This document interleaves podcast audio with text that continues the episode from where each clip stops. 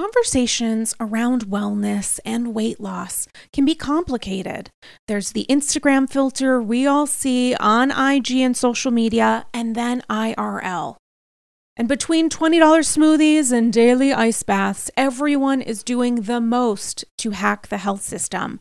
But there's a better way Ro. Ro provides access to the most popular weight loss shots on the market. Over 200,000 people have already chosen Ro to help them lose weight. And you can sign up from the comfort of your own home.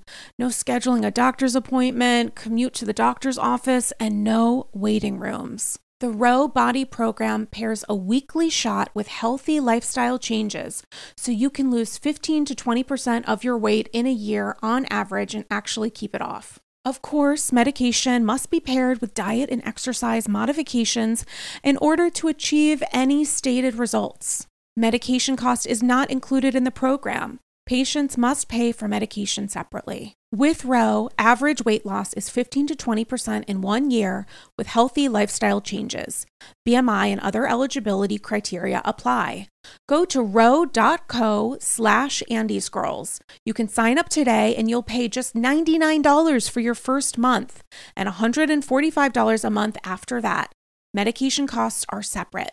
That's ro.co slash andyscrolls. Sign up today. Damien, I'm a little drunk. Excuse me, I have some uh, skinny girl margarita in my mouth. oh my gosh, can we just talk for one second about the fact that I'm on my fourth round of Skinny Girl Margarita classic flavor? So I'm a little slosh, but in the best possible way. I think every time I drink this, I lose half of an ounce of a pound. You're just trying to get drunk enough so that you're prepared to return to the bottle of Ramona's Pinot Grigio that we opened. The single. the single worst thing I've ever had in my entire life. Okay, I've noticed that you're low on your Ramona Pinot Grigio, so I'm gonna pour you some because I'm just that good of a friend. so let's smell it. Let's do a little test of Ramona Pinot Grigio, Ramona PG, Ramona PG 13, Ramona not rated. it Ramona actually rated smells X. like corked wine. It's bad. It smells. Okay, so we should be honest. When we taped last week's episode, I had pre-purchased Skinny Girl and Ramona Pinot Grigio because I thought, like, let's keep it in the thematic family. Let's embrace and support through fiscal responsibility our New York housewife, our friends, our our beloveds. And then you showed up, sir, with mm. Yellow Label, I did. Veuve, Veuve Clicquot. I did. And I believe I responded by screaming and jumping up in town. So we had a bottle of yellow label and did not touch the Ramona, which I had already opened. So Ramona, like a fine wine, just getting better with quote unquote time and not age, has been in my refrigerator all but all but four stewing days. all Um, but four days, and it smells. Let's just. I'd also like to say that this bottle of Ramona's Pinot Grigio is from 2014, 2014. so it's a, it's it is vintage. it is vintage. Much like her original nose. She does still have her original nose, right? That is her nose. I think that is her nose. Possible. Are there ingredients and sugar in this? I mean, like where it contains sulfites, mazel. Okay, wait. She has a quote on the back. Ramona Singer Pinot Grigio, a classic varietal, producing. that was me in my head sounding that out. Producing a wine with crisp acidity and balanced fruit. Great Not, with not balanced. not balanced. Um, great with hors d'oeuvres, chicken, pork, and fish. This wine is also excellent as an aperitif. I suggest you serve at a temperature of 50 degrees. Enjoy Ramona, bottled in Italy, imported by an LLC in Secaucus, New Jersey, is probably Ugh. where they stomped the grapes. I mean, it smells like grape, as in grape bubblicious Like and grape Welch's soda. grape juice. Yeah. And I get a little bit of like a Manischewitz vibe from it. If the Manischewitz tried to kill itself and then stuffed its dying body inside that bottle. I mean, I, love it's grape memorable. soda, and I don't think this is that good. I mean, I get like a spritzer feel to it. Like I've never had a true wine spritzer because I wasn't raised you know, 10 years older than I was actually born, which was, you know, of course, 1996. Yeah, yeah, Um, yeah. It, it just doesn't. It doesn't do it. I'm gonna have one more little sip. Let me just sip this. Enjoy. And while we're at it, um, hello. It's a nightmare. It's a nightmare. It ta- it tastes like death. Um, Ramona, if you're listening, which I know you are, because I just tweeted you mm, an hour and 16 minutes ago. Hello, Ramona. We have things to say. Um, hello. Welcome to episode two of Andy's Girl. Oh my gosh, I'm so glad to be here in my apartment. Yes. In my living room. I'm Damian Bellino, I'm Sarah Galley. and we're excited to talk about. I mean, we have to just talk about Real House of New York. Um, it because was we just watched it. yes, and it was episode two of this season, and it was stunning. Uh, we got to know a little bit more about Jules. We got to see uh, the first conflict of the season, which was with Dorinda and the other girls. I mean, uh, I don't know where to begin. So, first things first, and I do apologize for my sniffles. I'm just getting over. You do have a little bit of a head cold. I do. Oh my Um, goodness. I want to talk about Jules a little bit, if you don't mind. yeah, let's want- do it. A couple things I noticed about Ju- Jules. Her kids are cute, which makes me like her a little bit more. Yeah, her kids are adorable, so that's half her. But she was giving her child a bath before school, and she kept talking about how they are always running late, but like no one cares because they go to private school. They need her money. No. I thought one that, that was irritating, and two, like give your fucking kid a bath at night. It's a child. Why are- Also, she's never given her child a bath before. The child was like, "What are you doing here?" the child is three years old and has more screen presence and honesty in that two seconds of time than Jules had this entire episode.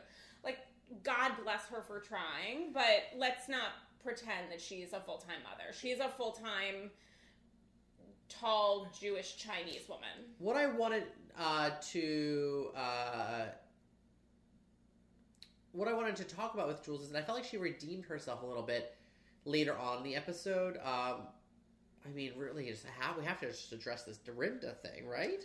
Dorinda lost her shit, but gained even more of my respect, if that's even possible. Like, I appreciate that she went to bat for her sweaty, obese nightmare of a boyfriend so strongly in such a, I don't know, New Jerseyan fashion. I mean, she really went from zero to a thousand in a second, and that's what I look for in a true destined to be housewife. And I think it's even more important in New York because these ladies do not fuck around. Like they work, they work hard, play hard, fight hard. Work hard, play hard, fight harder. I mean, genuinely, like they do not play. They would eat Beverly Hills alive. What I I I can't fault Dorinda's for her reaction though because it was a party that she was having and Ramona, I'm sorry, she was commenting, Dorinda was commenting that like and in a I believe a joking way how Carol and Ramona like should stop trying to have lunch together Right. and act like there's a common ground between them and that, like they're not just friends sort of because of their mutual friends. yeah. And you know, Ramona, you stay on that East Side, ha ha ha. And Carol, you stay downtown and go to places that are gluten free, vegan, Right. ha ha ha ha. And then Bethany was like, "Well, while we're being honest, let me tell you that I don't like John's Bethany- approach." Well, Bethany was being her trademarked, as in she's filing for a trademark to own the word honesty. from now on, I mean, Bethany is honest, capital H, silent, skinny girl. I mean, she's really on top of. I need to tell you the truth. It wasn't as bad as. Ramona's follow up of here's how we're going to double down, which was super inappropriate but also necessary in my life. But can we just sidebar for a second as a human person with breasts? I mean, you know, they're small, but they're phenomenal. Um, why were they at a bra fitting party where no one was actually fitting them into bras? Well, the, first of all, they the, look at them. Isn't that Yeah, the issue with women not knowing what They size their bra should be? They oh, I look at it and I know they assess. they're ex- experts. Are they? Is it like the Long Island medium the Victoria's Secret? Like I just know, I just know because I feel like you're a C. Like that doesn't make any sense. I was sort of into it because I was sort of into them saying that Carol was a 28, like a 28. Which I did not know. like a 28 That was the tween boy. that was the, like started off just like a little sock, and they said throw it over something, and you're fine. Like she doesn't need a bra. She's I- one of those people. She doesn't need a bra. I feel like my undershirt is like a 38 or a 40A. I mean, I'm a true 36B, but Have you ever had a fitting though? I have. I've had people's hands all over my boobs. Did I'm you- like, and I try to like, I would like tip you if you told me I was a C, but my, I mean, everyone has essentially seen my entire boobs because my philosophy is like show 95%. and then the extra five is after apparently four rounds of skinny girl cocktails. Yeah, no, I go full out with really, um, really cheap shalom um, bra and other accessories. But um, yeah, I was really sort of horrified by that. But that whole, the whole party soiree on Bethany's birthday, that felt like weird timing to time it or to schedule it and then find out it's Bethany's birthday. And as we knew from the flashback, she does not respond well to birthdays. I mean, if you were an avid watcher of Bethany getting married, she talks about how it was also her mother's birthday and she's estranged from her mom, so it brings up weird memories. And Is her You mom, mother alive? she is alive and she's apparently a nightmare. Like she's sold her story a couple times to tabloids and she'll call Bethany when she doesn't have any money. And she called Bethany when I think news broke that she was in the hospital or like delivering a baby. And at the time, Bethany was happily married ish to Wait, the mother was giving birth to a baby? No, Bethany was giving birth to baby Bryn, Oh, okay. and her mother called her apartment while Bethany was in the hospital, and her then parents-in-law answered and were like, "Oh, we can't give you any information." I mean, understandably, because they were, you know, Jason's parents were phenomenal, heaven sent um, relatives that Bethany then discarded when she felt the urge. Um, yeah, she has a terrible relationship with her mother. And her mother was the one with the eating disorder, which tied into Jules, who I have to say, I didn't notice it as much last week. Yeah. Or perhaps I was distracted by the fact that the skinny girl was calling someone too thin. yeah. But holy shit, Jules is fucking thin. Thin. It's- super thin. it Thin in a way that's distracting from the actual scene itself. Thin in the fact that I hope it's a storyline. It seems like it's going to be a storyline based on like every woman commenting on it. I mean, Carol Her- commented Her on it. shoulders were like, I think I ate them. I mean, genuinely, they, it looked like like a chicken wing, but you know, without the meat. I mean, it was just bone. She's just bone. Her her arms themselves. It's very like 1943. It's not a good look. It's historical. She's also very tall, which makes it like Right, even so she- more. She's not like yeah, She know. could potentially weigh as much as Bethany does, but because she's taller, it's like a stretched out Frankel, which Yeah. is not a great Frankel to have. That's not the Frankel you want. Yeah, You know, I don't see her at BBQs anytime soon, like tucking into some side. I mean, she was getting. The, I will give her credit. She was getting that fried shrimp, wasn't she? And then she, was like, "Oh no, I'm kosher." and then she gave herself a little ice mikvah, which is a really nice moment for anyone in the, you know, middle America section of our country to find out what a mikvah is. And then Bravo, which I barely know about because I'm a, I'm a New England Jew, so we don't really follow along. and then Bravo did a cool pop up video where it like popped up what a Pop up video. mikvah is. yes. Um, which is an ice bath that cleanses or something. I don't know. You know how I actually know a lot about mikvahs? Because Oprah did a special episode where Oh, she good. like hung out with some Orthodox Jews and Sarah Galley, who has been bat mitzvahed, who learned her Haftorah a good 50 minutes before the actual ceremony itself, got to find out what a mikvah is, which is apparently like a cleansing pool that I don't know. I think guys watch or something. Like somebody watches you when you do it. I don't know. It's very odd. It seems like you know a lot. I do know a lot, but a lot of it, Oprah and other um, daytime TV have taught me. Less so my rabbi, Um, now retired. Shout out Rabbi Gutterman. Holler. Chala. something else that we wanted to discuss Yeah. was that th- there was a list put out this week. Yeah, there was a list put out. Is that week. okay that I bring this up right now? I think you should. I think we should talk a little bit about how maybe the New York Housewives fit into the list this week. Yeah, I agree. That's great. Um, so a list came out ranking the. I don't even know how many of them are there. 80 something. Think eighty nine.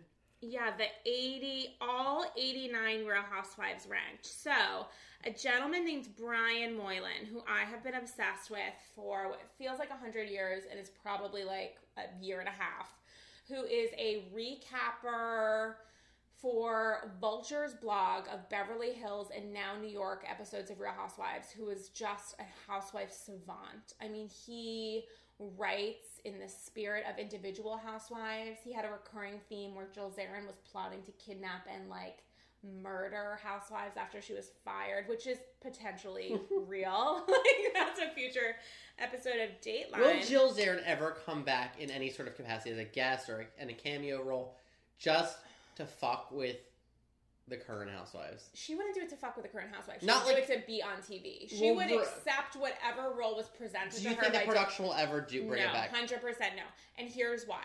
I think that that would potentially be interesting and certainly much more devastating to Bethany and other current cast members than Kelly Killoren Bensimon's like random cameos here and again at Aviva's fashion show and then last season at Boutique, Boutique, Boutique.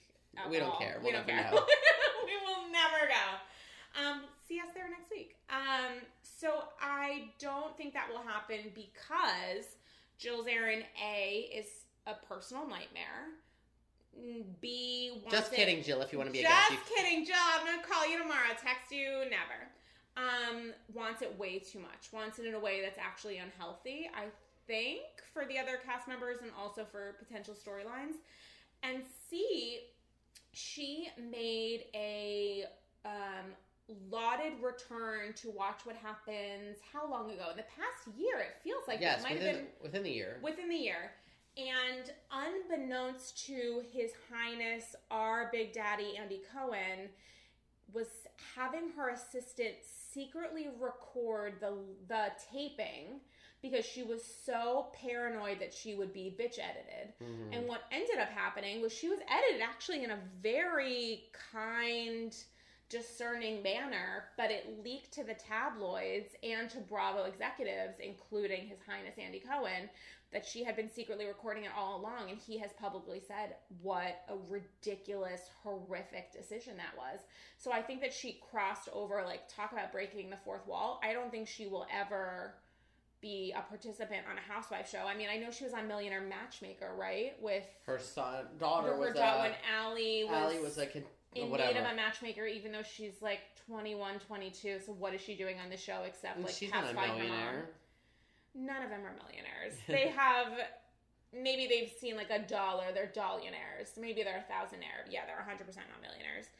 Um, so it's all very strange. Meanwhile, if you follow Jill Zarin on social media, like she's in China right now. She's gallivanting all around the globe.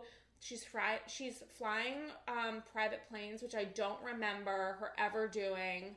Aside from borrowing a friend's when Allie went to like weight loss camp, which She is was in probably where Sharknado Jules or something, right?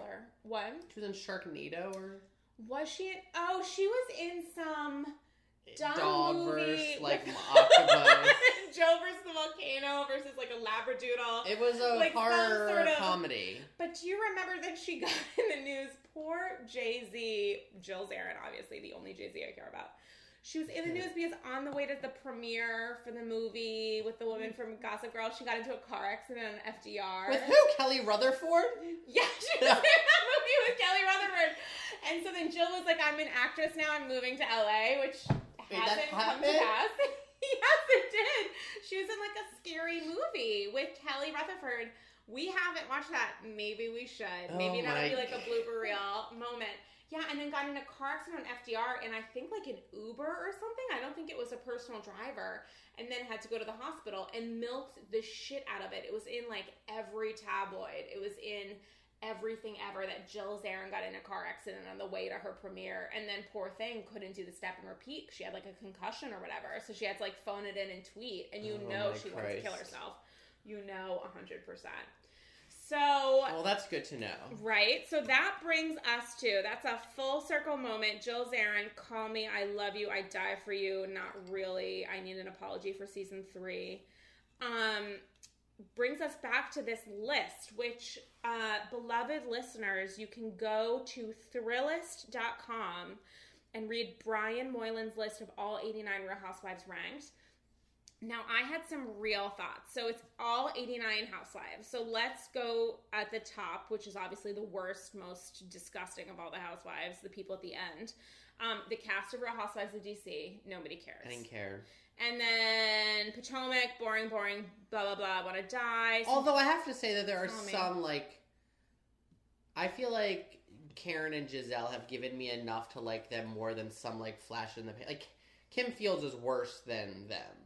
Yes, and Kim Fields is is ranked higher, slightly higher, but is ranked higher. Yeah. Also, like almost Karen all is like giving the, me something. Karen's Yeah. giving me something. I personally enjoy Giselle. I don't know why. I feel like she like looks like a fairy. I kind of really like Robin. it. Anyway, the point is that there are. I oh, feel I like, die for Robin. I feel like Potomac was a little bit treated a little bit miss, uh, a little bit unfairly.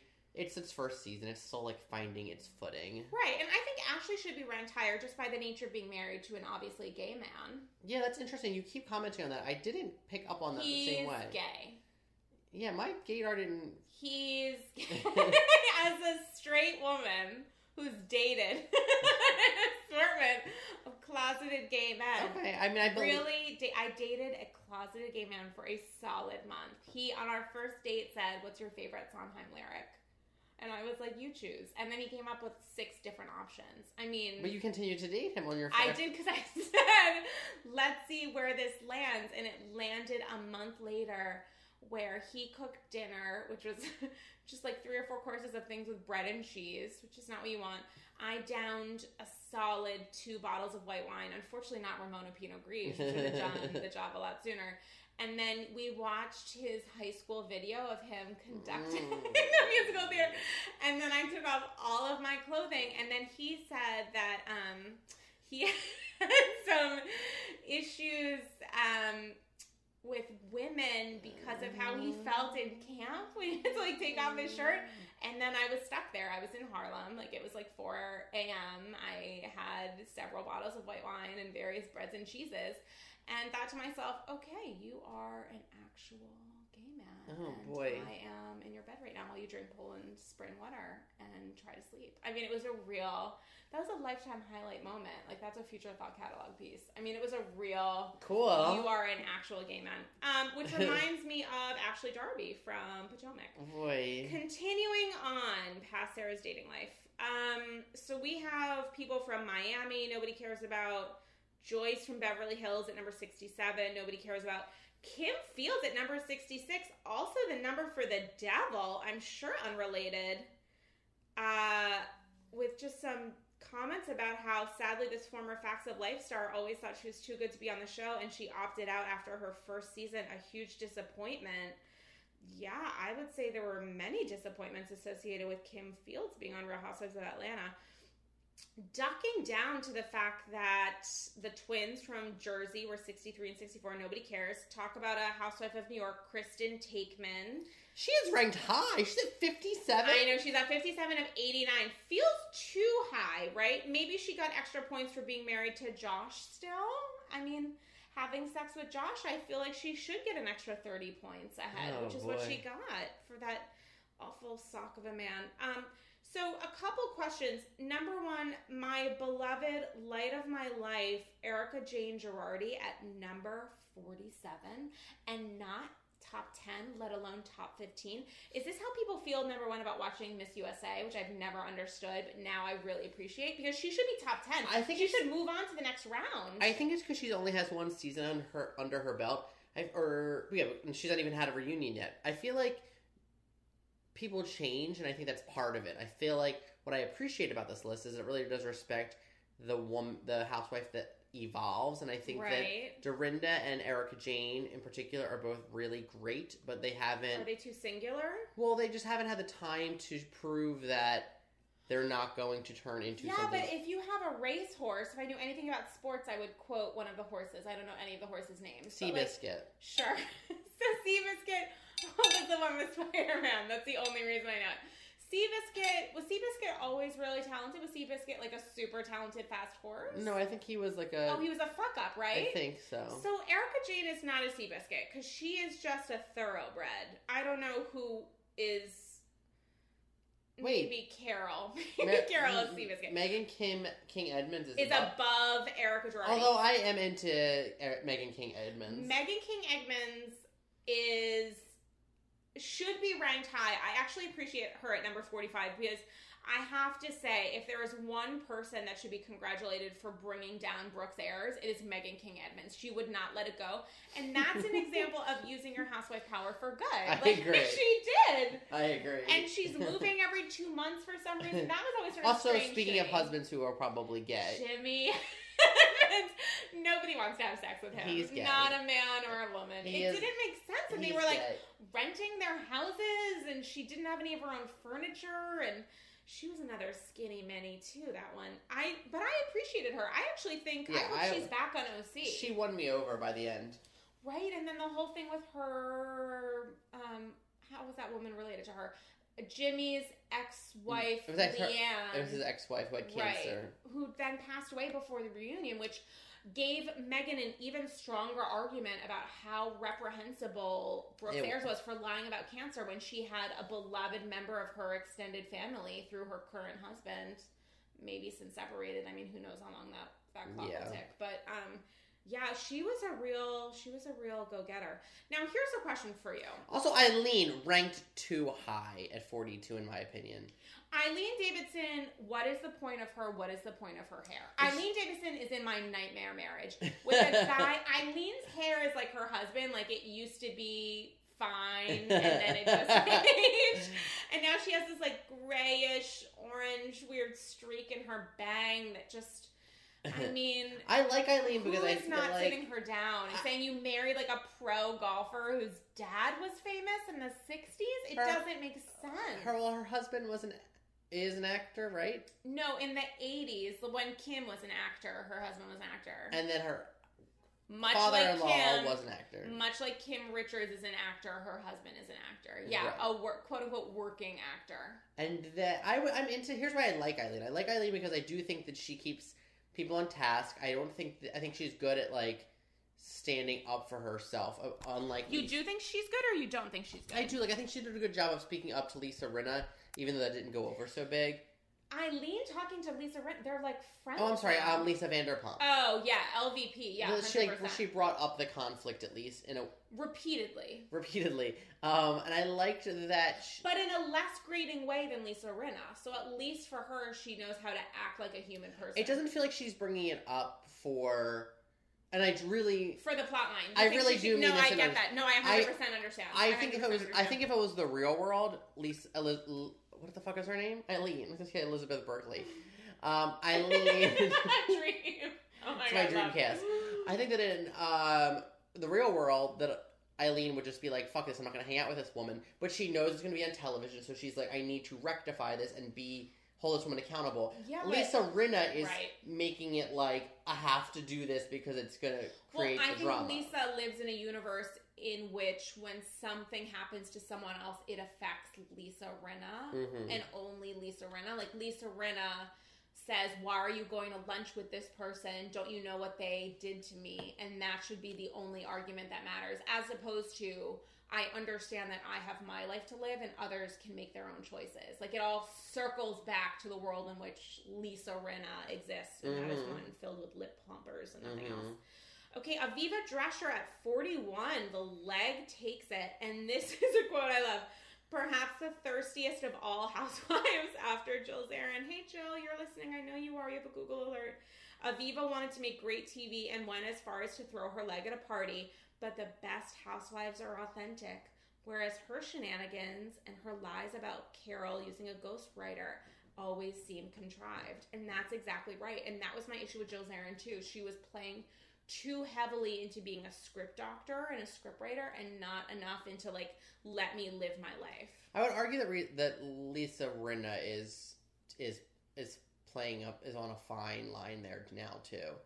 That she is becoming really concerned about pushing plot and less like about just kind of being in it. Oh yeah, hundred percent. Now let's skip ahead a little bit to your BFF and my arch nemesis, uh, who I really could say many things about. Uh, Brandi Glanville at number twenty-five. No one has gone from underdog to goat. What? Is she a goat? Sure. Faster than Brandi, who was skewered by the sisters Richards when she was first introduced, but eventually took her quote unquote no filter shtick too far and started lashing out in violent and unpredictable ways. Remember when that pizza got assaulted? That was so sad for me, that carbs and those cheese.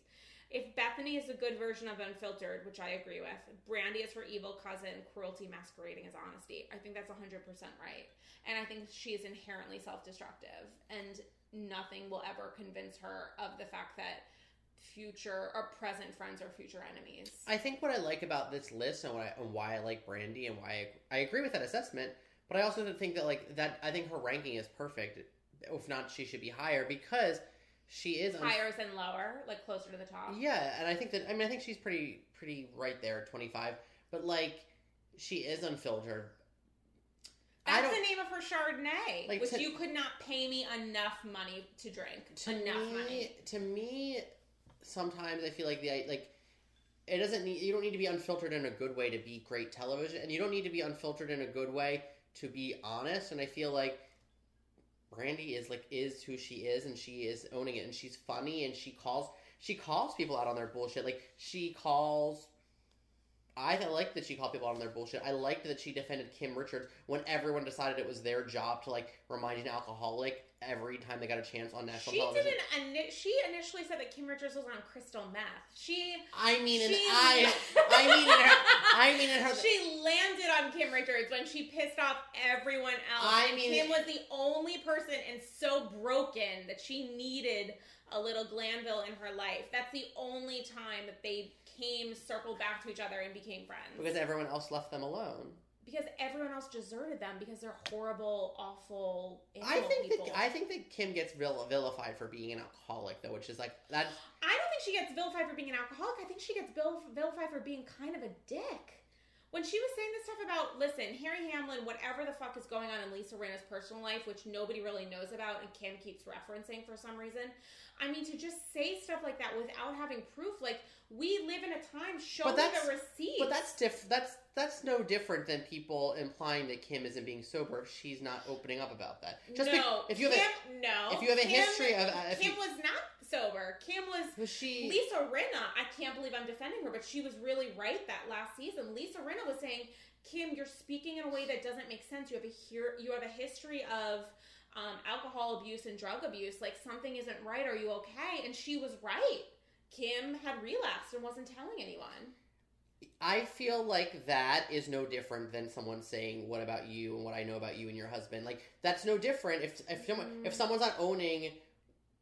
I'm right? not- if they're if they're not able If to I be say- honest with themselves, and if you say I have an eating disorder, or you say I'm an alcoholic, and I say I'm not, then it's like it is what it is. We sign up. You sign up for these shows. Lisa Rinna and Harry Hamlin are just as much to be like.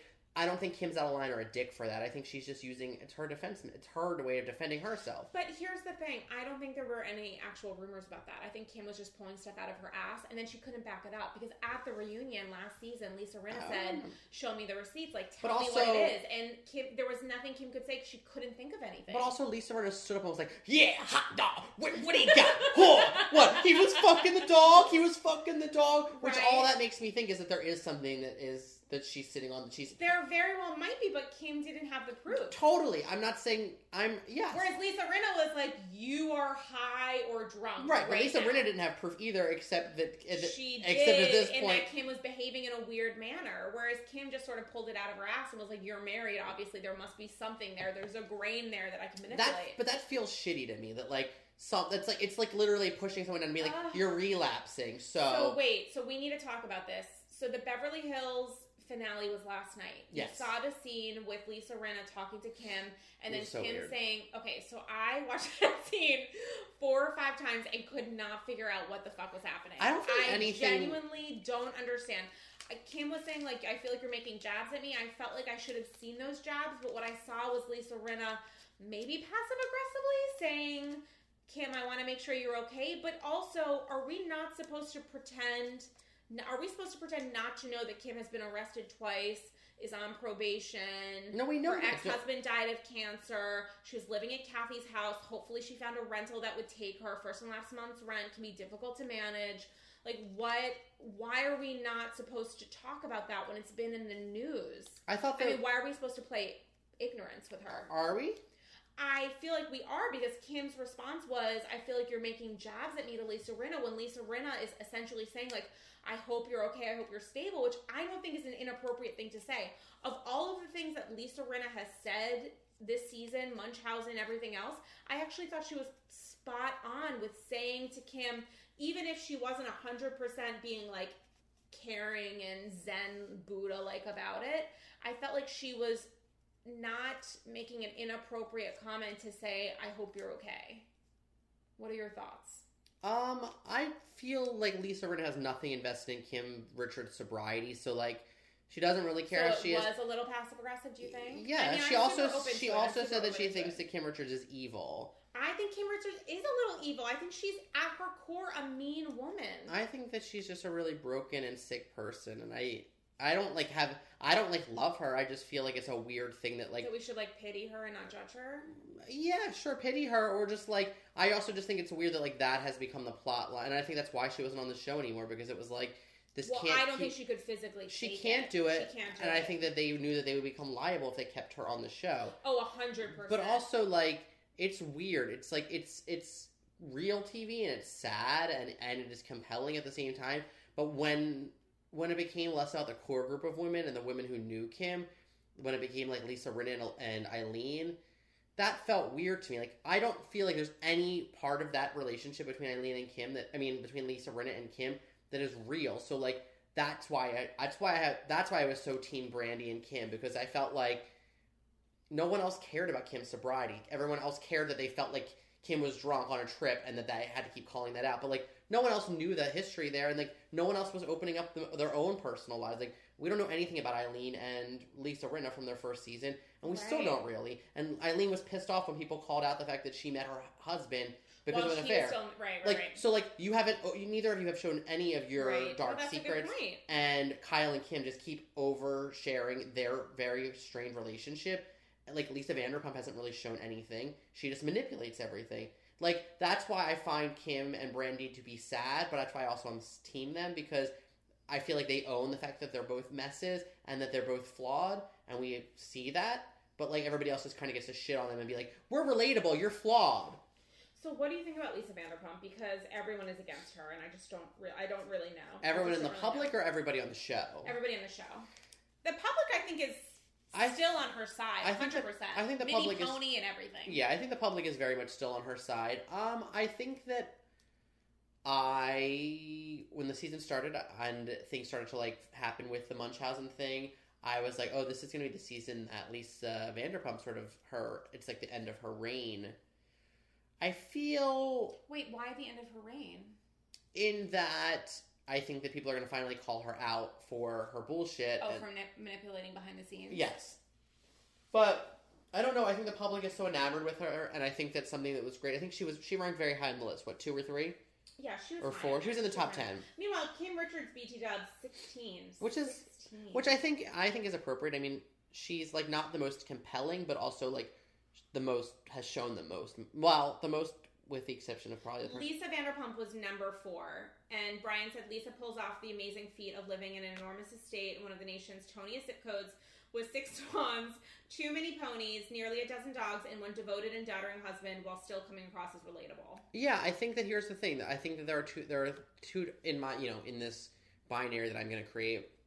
There are the housewives who are not particularly likable or who are not particularly relatable, But make sh- great TV. Or Oh, who show every part of themselves and all of despicableness. And I think that's Brandi. I think that's Kim. I think that's Teresa. I think these are people that are incredibly flawed.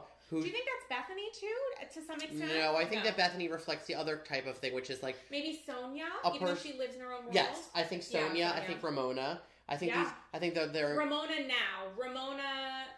not original Ramona. Yeah. Ramona, like as she became as her and Ramona undone.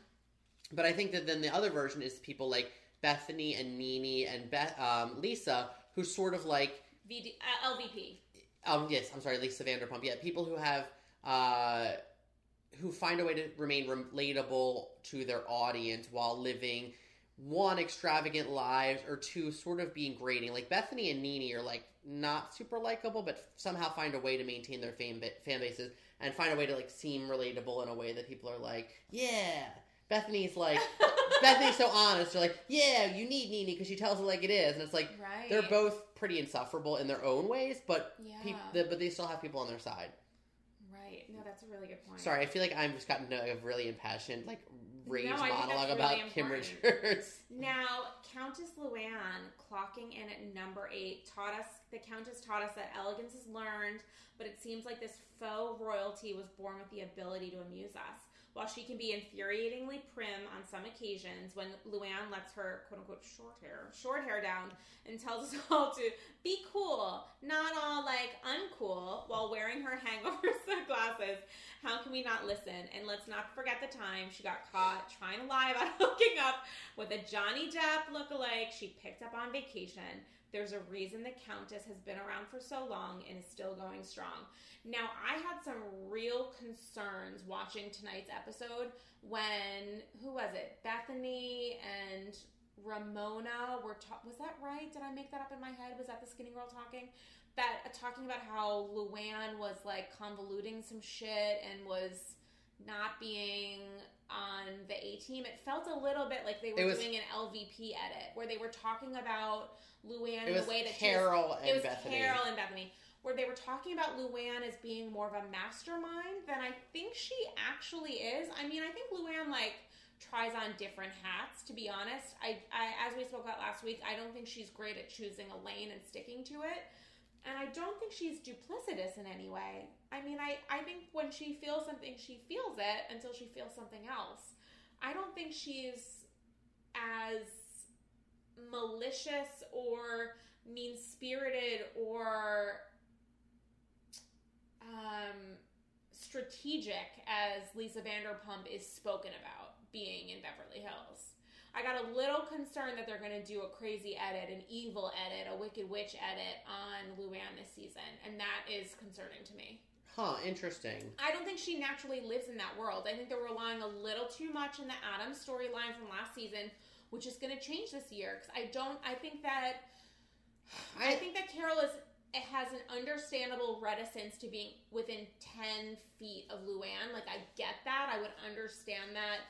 I would be. I would probably be exactly like that if I was in her position. But I don't think Luann is a mastermind. I really don't. I really genuinely don't. I, I think she's a lot lighter than that. yeah, I do too. I don't. I feel like everybody. I don't think that anybody in New York is a villain the way there are other women have. The other, Or the way that Jill Zarin was. true. Yes. I mean, Kelly Killoren Bensimon was like actually a fucking lunatic, but she wasn't a mastermind. I mean, she could barely put one foot in, foot in front of the other. I feel like everybody in New York now currently is light in a way that there isn't like there's nobody who's calculating to pit other women. right. Like if anybody, crazy, but I mean, based on the first episode, I mean, based on this tonight's episode, that was Bethenny the way she pulled that shit with Dorinda. It was Bethenny and Ramona. yeah, that was not an appropriate mm, setting. And They you have to know that conflict. Dorinda, when Dorinda gets the martini face, like you know not to cross. But it didn't even seem like she was drunk when that incident happened. I think she had some white wine. I didn't see a uh, martini glass in front of her physically, but I think she probably pre-gamed it and then had some white, and then has her Dorinda face where she doesn't come to like fuck around. Dorinda doesn't like play. Dorinda, when you go after someone that Dorinda cares about, and I think that she she talked about it during the episode, and we saw it a little bit in the preview. She brings back when someone um, is criticizing a man that she has chosen to be with, she immediately flashes back to her relationship with her deceased husband, whose name I believe is Richard. Yeah. And she immediately goes to that place of, you know, I've already buried one person. I'm not going to have, I'm not going to lose again. Like, I'm not going to lose another person. So if she's choosing to shtup this sweaty, blobby mess of a, of a blob of a guy Uh huh. Uh huh. Uh huh. like Mr. Monsieur Paulette, then I, I don't begrudge her for that. And she knows that she's making a choice. And when she feels like someone is criticizing that, she goes back to the the very core of her being, which says, I've lost someone again. I've lost someone before. I don't want to do it again. I think that's it. She goes into like protective mama bear mode and she just will not put up with it. I mean, talk about zero fucks. Bethenny might put it on a sweatshirt, but I think Dorinda lives it. You know who else does it? Who? Erika Jayne. Um, Erika Jayne Have you seen the Erika Jayne video? I searched for it on YouTube. The whatever She- it's called. the I don't, one- it's called. I don't give any fucks. Or Right. she looks like a little Harajuku tween, Yeah. and I died for it. There's only a preview. There's no I didn't watch it. There's no full available video clip of it. I think she's going to do some sort of massive rollout with some of her husband's like billion dollars and make it happen, which I'm so appreciative of. So number seven, Vicki Gunvalson, Family Band, love it. Number six, Ramona Singer. hmm Ramona Singer is like a hyperactive child who can't possibly get her hands on enough Pinot. Can I say something about Ramona? Tell me. There turtle time. Hashtag turtle time. Let's have a drink of Ramona Pinot Grigio and then I'm going to go die. Cheers. Uh, cheers to Ramona. To Ramona. This is terrible. Yeah, it's not good. oh, the burn. Oh, the after effect. Someone tonight they were talking about Ramona, and it was um I think it was Dorinda, Carole, and Bethenny, Okay, into it. and they were talking about how Ramona is always talking and how she's always running her mouth.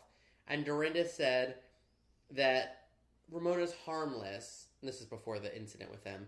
She said Ramona's harmless. She said she's known a lot of women like that who weren't harmless.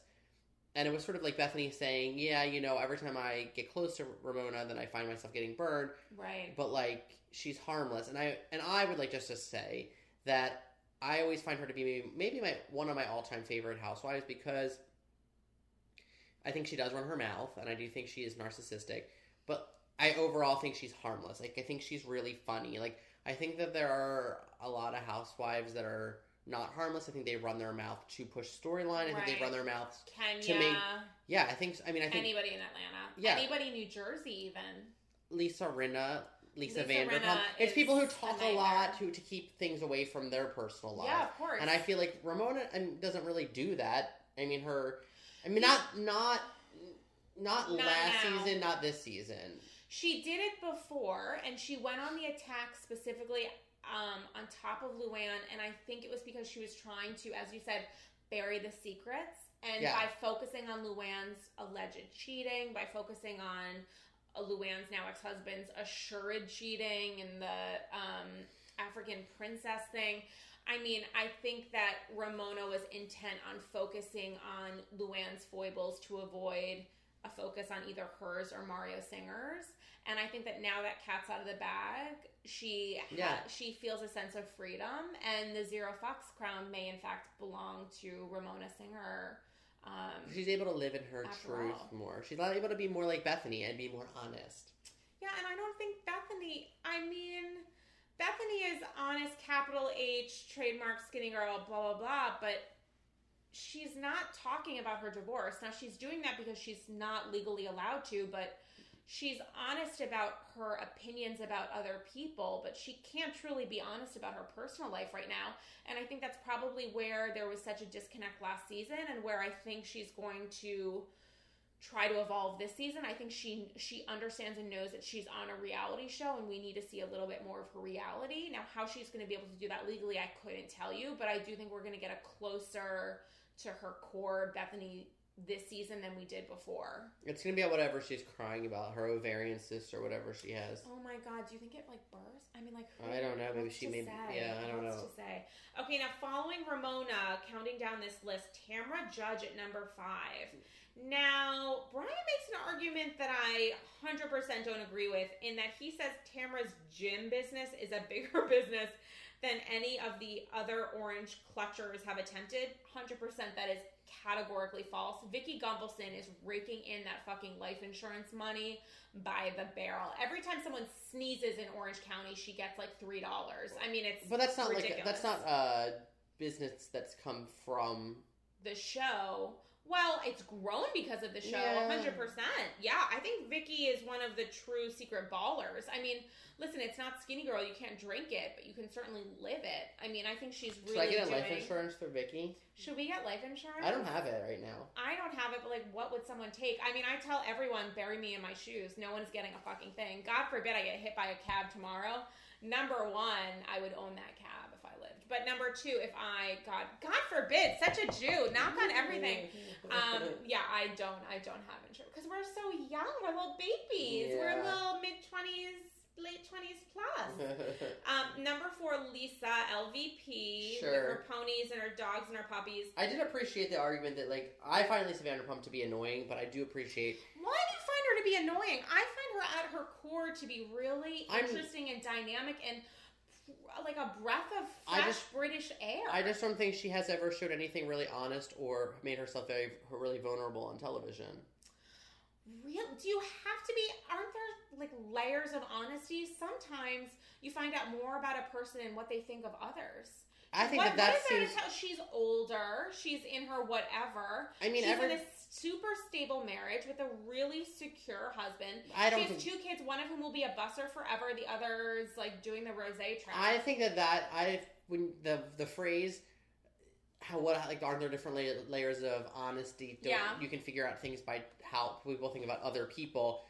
That is feels very misguided to me. I feel like if you're on a reality show, you're signed up to show yourself and show your reality. What is she not showing though? Because she's not getting into a fight with a child. I mean, like, what is she not showing? I mean, I don't Genuinely, we- what is she not showing? layers to her personality. We what never. if she's in a secure marriage? Well, she I- has everybody- a shit ton of money, so she's not as stressed out naturally as like a Kim. But everybody is insecure and everybody's vulnerable and everybody cries, and Lisa Vanderpump doesn't show that. And she has made that very evident this season because she can't apologize for doing anything and she can't see her fault in anything because I think that she is unable to unable to show that part of herself. what did you think about that apology to the morally corrupt Faye Resnick when she was leaving, where she's like, "I'm sorry." She- she was out the door.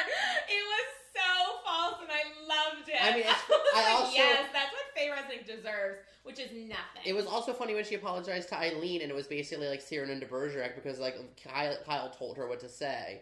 But like, it's not Yeah, and- funny when it's like, oh my god, Lisa Vanderpump's the best one, and it's like, sure, but like she's not.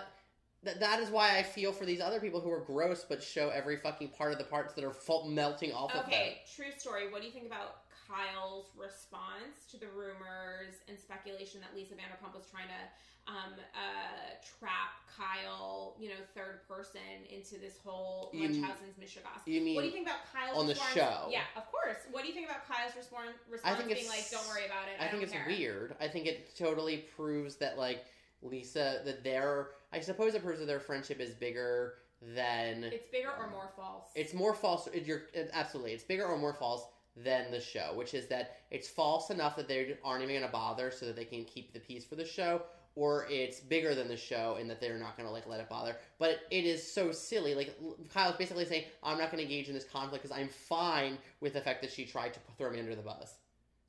well, then Kyle talks about it in. Do you read their blogs, by the way? I sure don't. I 100% do, sometimes more than once.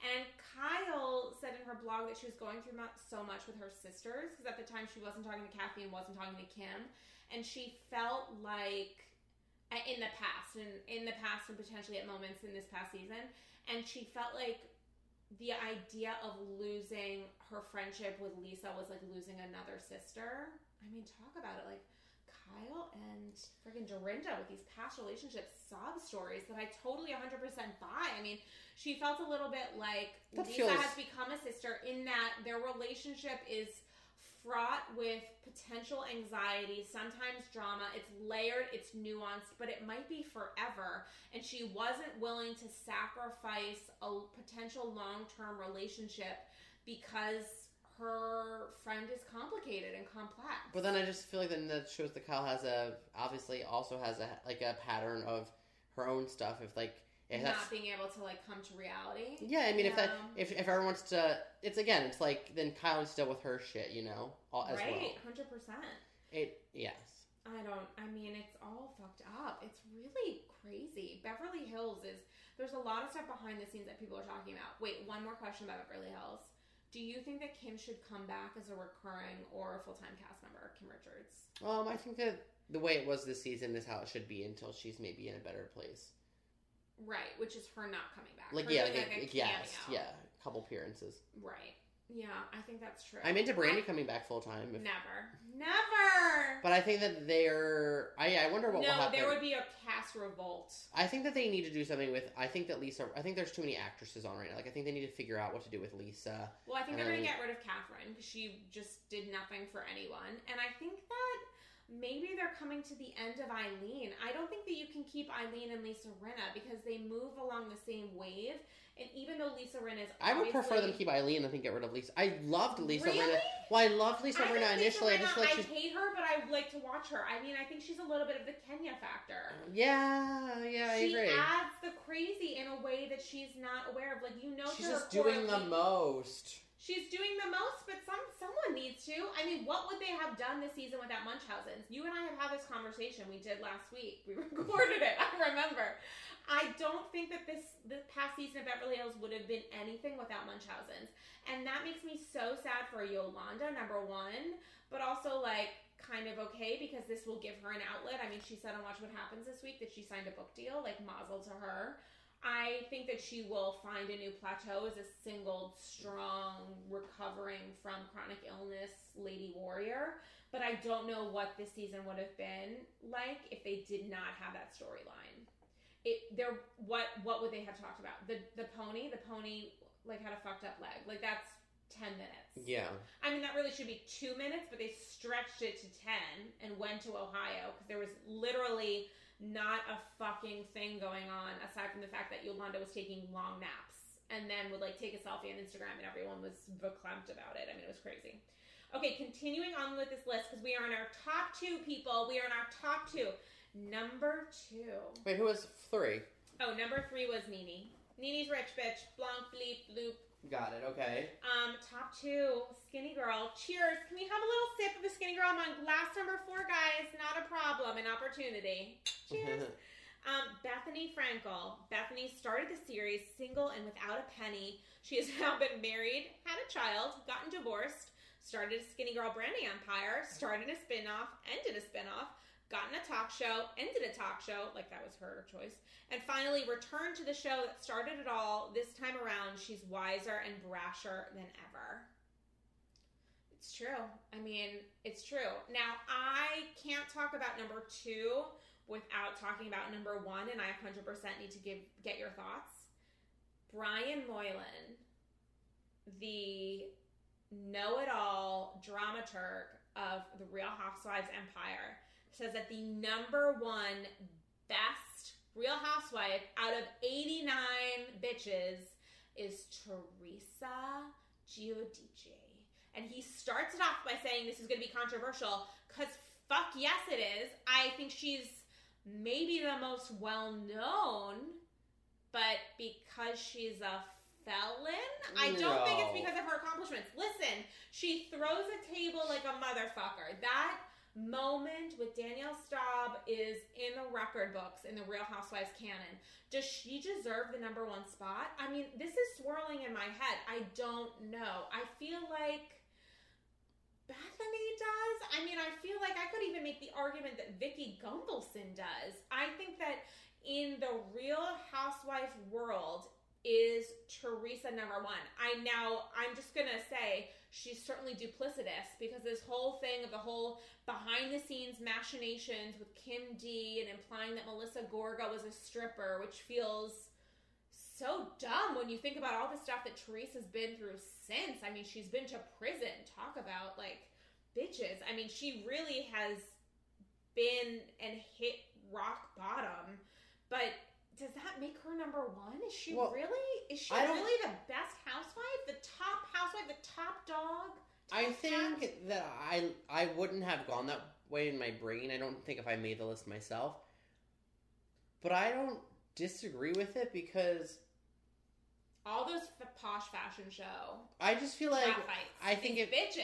I think if you think about whatever it is that makes a great housewife, you know, it's like what they show on the show, it's how they sort of come out of the show and to make themselves a business person. I- Name recognition, solid, crazy family, um, real issues with castmates. Yeah, and Potential I mean, I think that Bethenny and I think Bethenny and Nene are the two most well-known Real Housewives, and they're number two and what three? And t- yeah, top three. But I think that Teresa has shown a more more has gone through more on television and is also isn't a fan favorite or maybe maybe has her own set of fans but like certainly was never the voice of reason. I think that Bethenny is the voice of reason or was on New York, and I think is again. Yeah, and I think that's why people like her. And I think that people don't like Teresa. Teresa like Caroline for that Um, reason. Wait, Andy Cohen has publicly said that if that during the reunions, if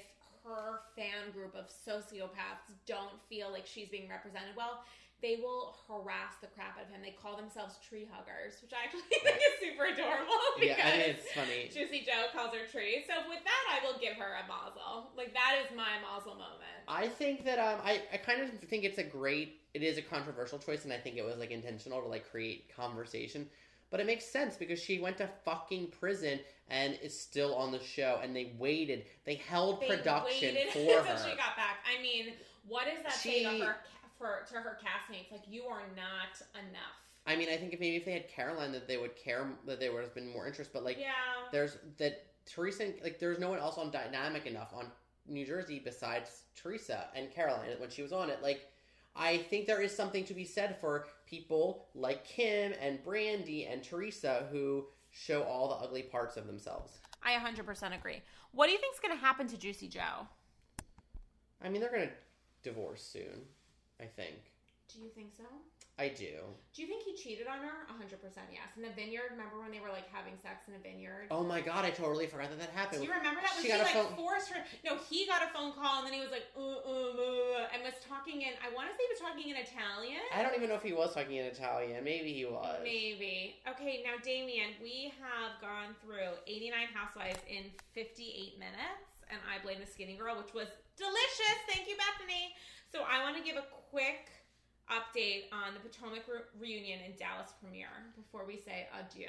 Um. Potomac, boring. Yeah, I just there's the stakes aren't high in any of their drama. They're not, and I feel like they're not well practiced, and they came in with separate individual lines, and they would give a line and give a read and give some shade, throw some shade, and then the person would receive it and be like, huh, and then they'd move on. There was no back and forth. There was nothing to be said other than Ashley's husband is on the DL. Aside from Robin's like financial stuff, like no one has shown anything Personal. personal yet. Yeah. Next Yeah, season they will if they come back.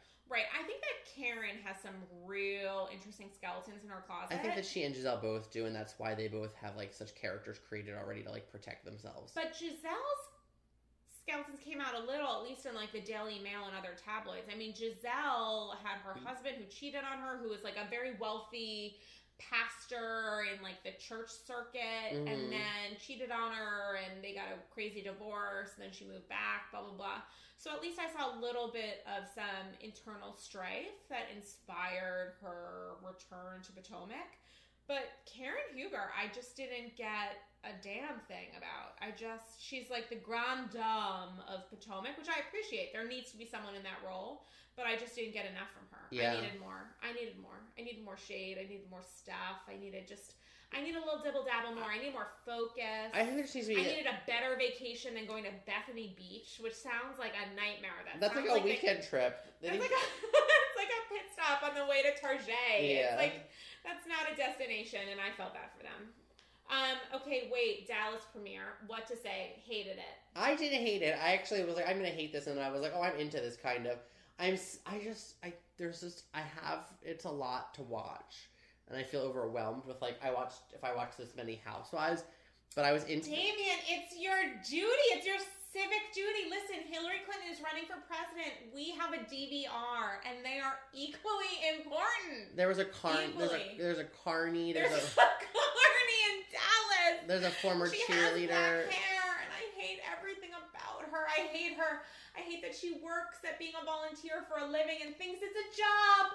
It's not a job, sweetie. It's a hobby. They talked about hobby. farting and pooping so much. Several times. Jesus juice, drink every time you hear the word Jesus, followed by juice, followed by a poop joke. And then you have it. You have a day. I mean, I was really. I was kind of into it, so I'm not gonna. I was Um, kind of into it. I like the Ginge. Just I kind of like her, she's funny. redhead.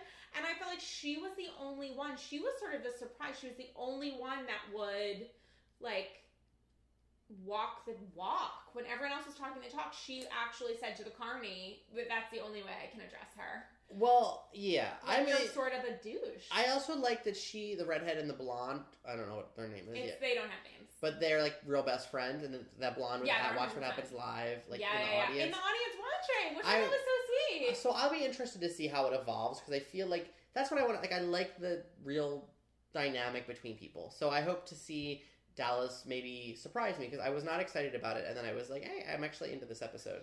Um, I don't think they're gonna surprise me. Maybe they'll entertain me, but it's a real up in the air, Michigas. The Carney. jerk. I know there's a Carney who would talk about her life getting stuff stolen. She got hit in the head. I wanted to be like, at what age, what game were you selling at the time? Like, who didn't get a stuffed animal and decided to assault you? Like, those are stories that I want to hear. Those are stories that Lisa Vanderpump has not lived in order to tell.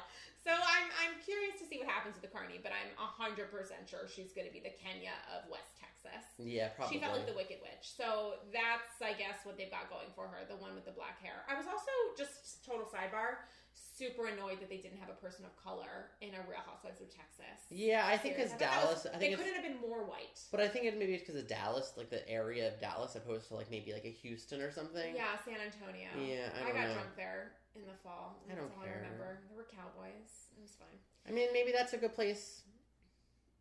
To stop? I don't know. Oh my gosh, I feel. And also that Brandi Glanville is the most underrated housewife Brandi of all time. Brandi Glanville's time. the devil. Drink every time you want her to never come back. So just constantly drink and then grow up and be Kim. Um, Davey, it's such a pleasure.